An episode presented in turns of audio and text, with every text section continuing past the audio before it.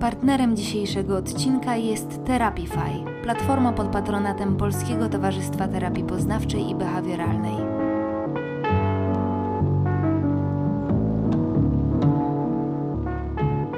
Cześć, to 86 odcinek bardzo brzydkiego podcastu. Jak się czujecie, jak się macie? Słuchajcie, dzisiaj chciałabym pogadać z Wami o naszych wnętrzach? Może tak, bo Wiecie, ostatnio dużo opowiadam o tej mojej pracy nad samą sobą, o tej cudownej burzy w mojej czaszce i tych różnych innych fajobajo, które doprowadziły mnie do tego momentu teraz, do momentu, w którym w zasadzie zaczynam poznawać się na nowo i im dłużej to się dzieje, tym bardziej dochodzę do wniosku, że to stwierdzenie nie jest żadnym wyolbrzymieniem, ale odnoszę wrażenie, że cały czas karmię Was takimi fragmencikami. Tu coś powiem, tam coś powiem, no i musicie się domyślać.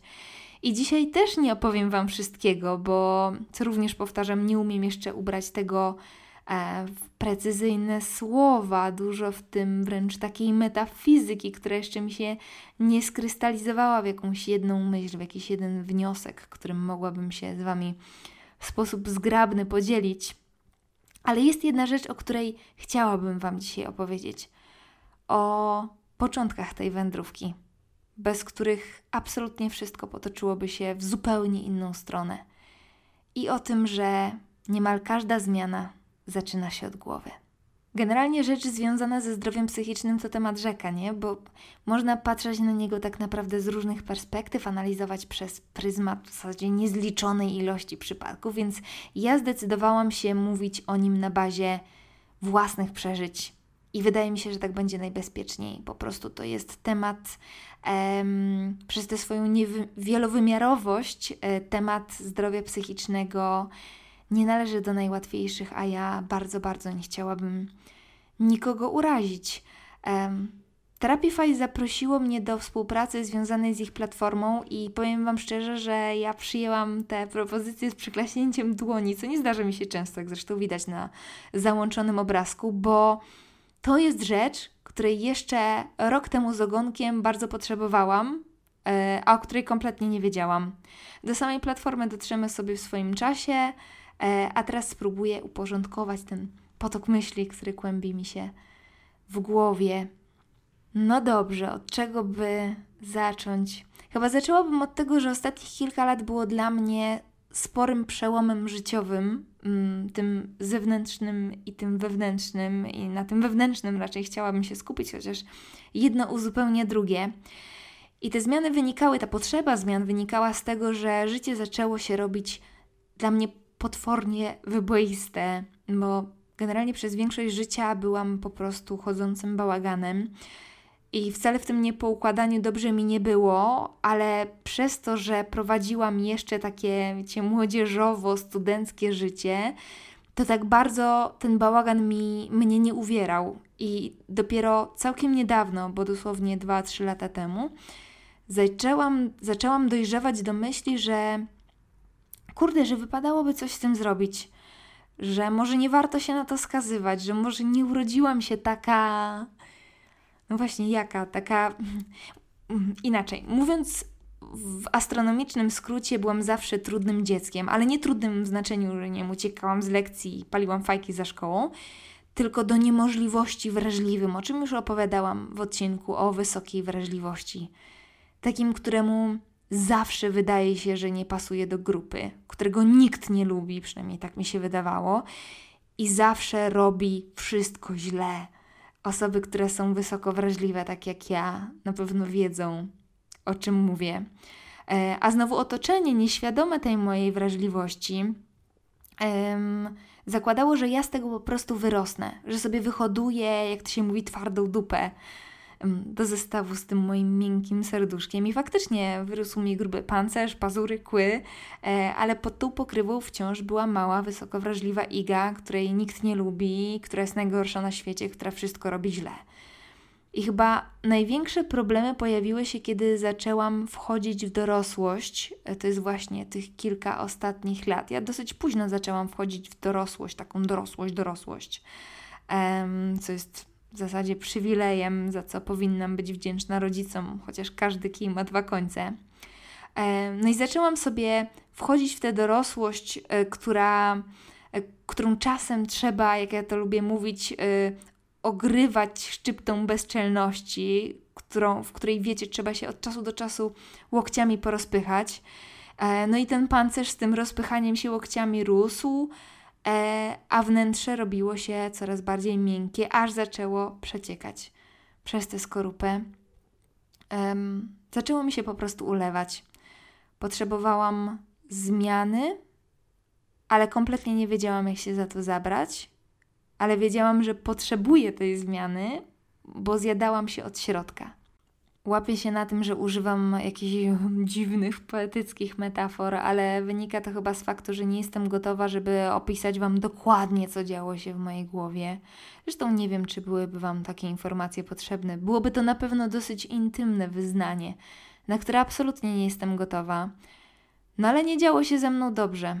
Um, I tych zjazdów miałam swojego czasu bardzo dużo, i to były już czasy, kiedy kiedy działałam w internecie, ja bardzo dobrze się potrafię maskować z moimi dołkami. Nazwę to dołkami. To nigdy nie było nic poważnego na tyle, żeby nazwać to na przykład depresją.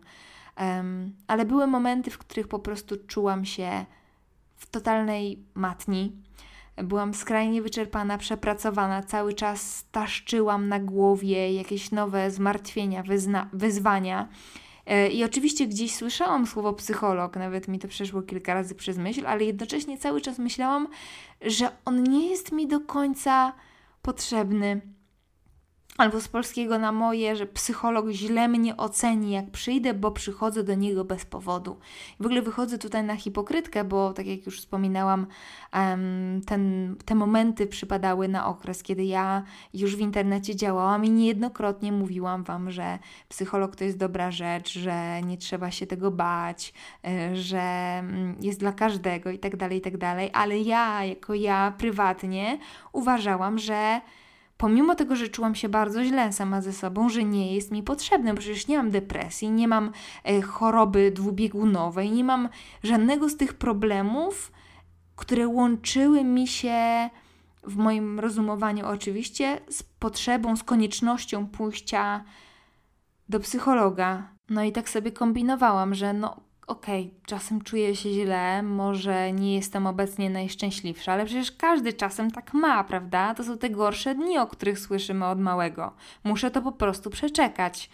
E, tę wizytę u psychologa wiązałam z jakimś grubym problemem, którego przecież ja nie miałam, a jednocześnie towarzyszyła mi coraz większa frustracja, zapętlałam się w tych czasem strasznych myślach, co przekładało się na moje zachowanie, a co za tym idzie interakcje międzyludzkie. I któregoś dnia jedna z osób, z którą pracowałam, mówię tutaj o czasach, mm, kiedy pracowałam na etacie, powiedziała podczas jakiejś rozmowy takiej podsumowującej, dotyczącej moich postępów i generalnie tego, jak się w firmie odnajduję, że może warto by było spróbować i jednak do tego psychologa się przejść. Oczywiście to nie był taki komunikat wprost, tylko tak wiecie, od słowa do słowa dotarliśmy do tego momentu.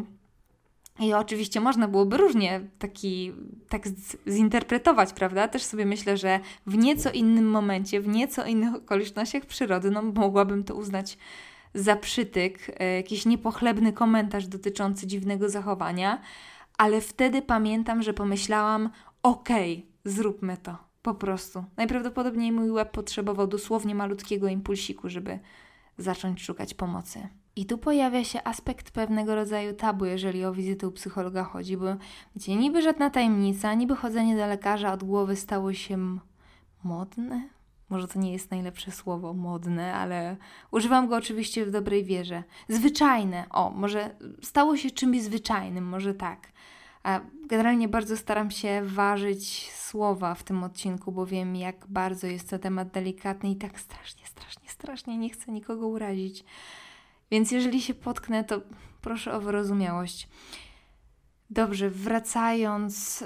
Ym, tak, wizyty u psychologa stają się czymś dobrym i normalnym, ale nie zmienia to faktu, że kiedy już się decydujesz, chcesz to zrobić, to w pewnym sensie zostajesz z tą decyzją sam. Albo inaczej, ja zostałam, no bo co? Mam, y, nie wiem, wypytywać ludzi w robocie, do kogo chodzą? Jakichś moich znajomych? Szukać, ale gdzie mam szukać? Pod jakim hasłem? I, I wiecie, niby chcesz zrobić ten pierwszy krok, ale z drugiej strony cały czas gdzieś z tyłu głowy pojawia się wątpliwość, czy ja by na pewno tego potrzebuję, a co będzie, jeśli źle trafię? I wreszcie jak wybrać. I tu powinna wjechać reklama partnera dzisiejszego odcinka. Nie wiesz, jak wybrać? Pomożemy ci. No ale nie, bo kiedy ja szukałam pomocy, to nie wiedziałam o takiej możliwości, nie wiedziałam o takich narzędziach i to jest w sumie zabawna historia. Postanowiłam Wam ją opowiedzieć, chociaż troszeczkę żenująca. E, ja ym, kompletnie nie wiedziałam, jak się za to zabrać, więc przyjęłam metodę którą generalnie stosuję w wypadku innych specjalistów, czyli wlazłam na znaną platformę z lekarzami, wpisałam psycholog Kraków i tu się zaczyna to zabawnie. Yy, zaczęłam przeglądać zdjęcia profilowe lekarzy, yy, bo yy, generalnie strasznie, strasznie dziwny sposób, y, trochę mi wstyd o tym mówić, ale szukałam kogoś podobnego do mojej mamy. Po prostu wyszłam z założenia, że to mamie jestem w stanie powiedzieć najwięcej, więc komuś podobnemu do niej będę, e, będzie mi łatwiej się po prostu zwierzyć. E, no, przedziwne kryterium, absolutnie nie chcę, żeby chociaż jedna osoba uznała, że właśnie dzięki niemu trafiłam w dziesiątkę, ale trafiłam e, i to była kwestia po prostu przypadku, tak myślę, albo intuicji, ale bardziej obstawiam przypadek. Równie dobrze mogłam spudłować, jak pudłowała cała masa moich bliskich i dalekich znajomych, chociaż z drugiej strony chciałam dodać, że w szukaniu i nietrafianiu nie ma nic złego. Tak samo można nie trafić w przypadku ginekologa, laryngologa, gastrologa. Nie chcę za bardzo wchodzić w szczegóły mojej pierwszej wizyty, e, ale z takich bardzo ogólnych odkryć, obserwacji i wniosków to po pierwsze właściwie od wejścia porzuciłam wszystkie moje obawy, a bałam się strasznie. Powiem Wam szczerze, że Naprawdę dawno nie czułam takiego stresu jak wtedy przed tą pierwszą wizytą. I kiedy tylko siadłam w fotelu, to zaczęłam mówić, jakby instynktownie, jakbym podświadomie, potwornie tego potrzebowała od bardzo dawna i, i te wszystkie gorzkie słowa ledwo na spotkanie doniosła. E, a idąc tam, Wydawało mi się, że kompletnie nie będę wiedziała o czym opowiadać i że będę po prostu siedziała w ciszy. Wyobrażałam sobie ten moment jako naprawdę bardzo niezręczny, a nie było tak zupełnie. Um, i, I w ogóle okazało się, że to nie jest tak, że zupełnie nic mi nie jest, bo ciągnęłam za sobą przeżycia z dzieciństwa, których ten dorosły pancerz nie był w stanie przykryć. E, ale tu nie chciałabym za dużo mówić. To moje, to, to smutne, a przede wszystkim przepracowane. Mogę póki co pożegnać się z tymi demonami, chociaż wiem, że gdzieś tam zerkają e, na mnie z zawinkla i pewnie będą próbowały wracać. E, odleciałam. Po drugie, wracając do moich obserwacji, zawsze jak widziałam na filmach, że ktoś sobie chlipie podczas wizyty e, u psychologa, to nie byłam w stanie do końca tego zjawiska uzasadnić. Tymczasem właśnie podczas tego pierwszego i kilku kolejnych zresztą spotkań wyłam jak bubr prawie cały czas. Okropnie, jak mała dziewczynka. Wszystko puściło. Um, I wiecie, postanowiłam tych emocji już więcej nie trzymać w sobie. Od razu zaznaczam, że y, opowiadam o swoim przypadku, to, że ja w ten sposób musiałam odreagować swoje duszone latami wspomnienia, nie oznacza, że każdy tak ma. To jest bardzo indywidualna rzecz. Tak, a po trzecie, to, to całe spotkanie było dla mnie przeżyciem wręcz duchowym, magicznym, jakimś takim zupełnie odrealnionym.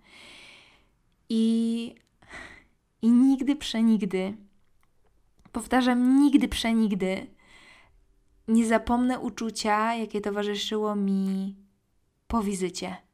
Kiedy wyszłam z budynku i szłam do samochodu.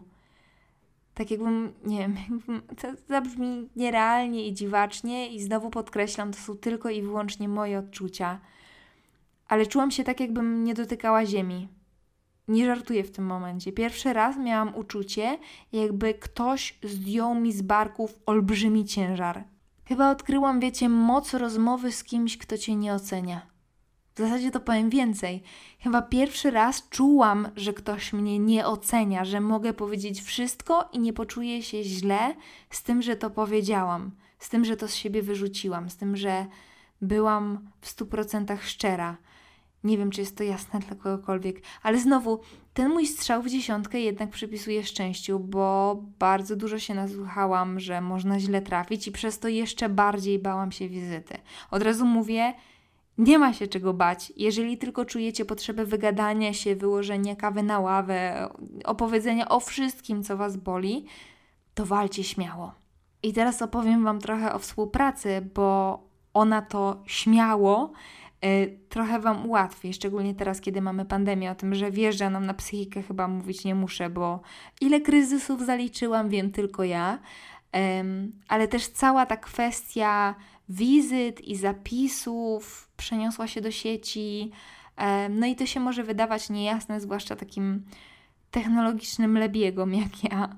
No i słuchajcie, nagle się okazuje, że właśnie w tym internecie, paradoksalnie, dla mnie paradoksalnie, jest coś, co jest w stanie nam tak naprawdę ułatwić kontakt z psychologiem, czyli platforma Therapify. I teraz mam możliwość wyjaśnić Wam moją ekscytację związaną z, tym, z tą współpracą. Zatem historia wygląda tak, że startup stworzył platformę, która umożliwia mm, dobranie odpowiedniego specjalisty i bezpośredni kontakt z nim za pośrednictwem platformy.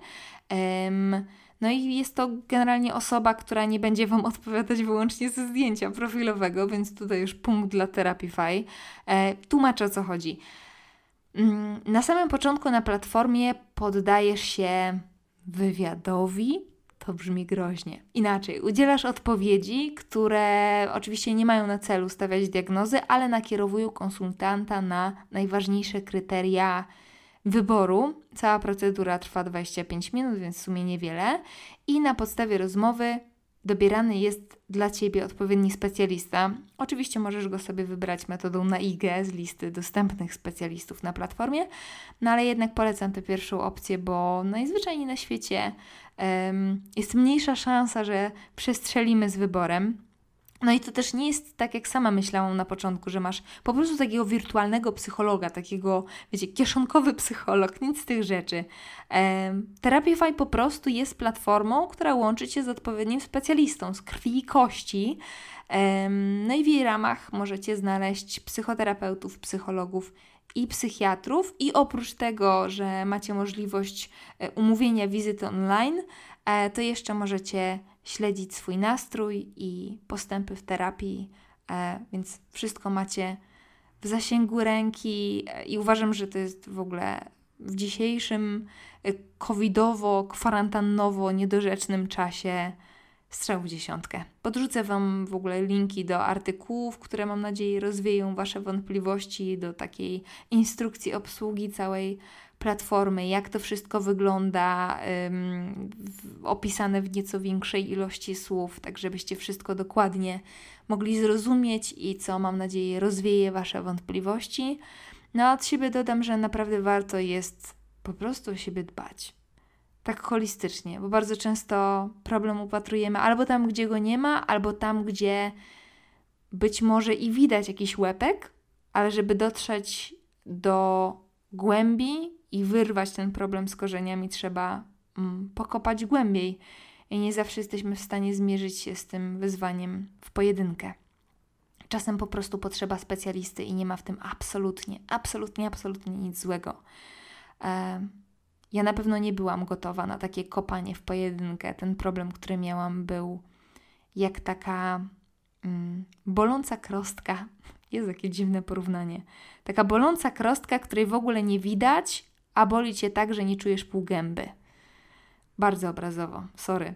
E, dobra, chyba już sobie daruję dalsze poetyckie metafory. Życzę Wam i sobie, żebyśmy nauczyli się o siebie troszczyć tak samo, jak umiemy w większości przypadków troszczyć się o innych, żebyśmy utulili te płaczące dzieciątko w nas i, i, i nie bali się sięgnąć po specjalistyczną pomoc, bo nie ma się czego bać.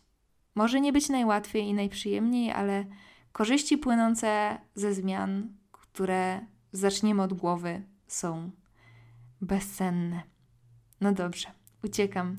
Jeszcze raz odsyłam Was do platformy Therapify, e, czyli partnera dzisiejszego odcinka i mam nadzieję, że spotkamy się już niebawem. Do usłyszenia. Całuję. Cześć.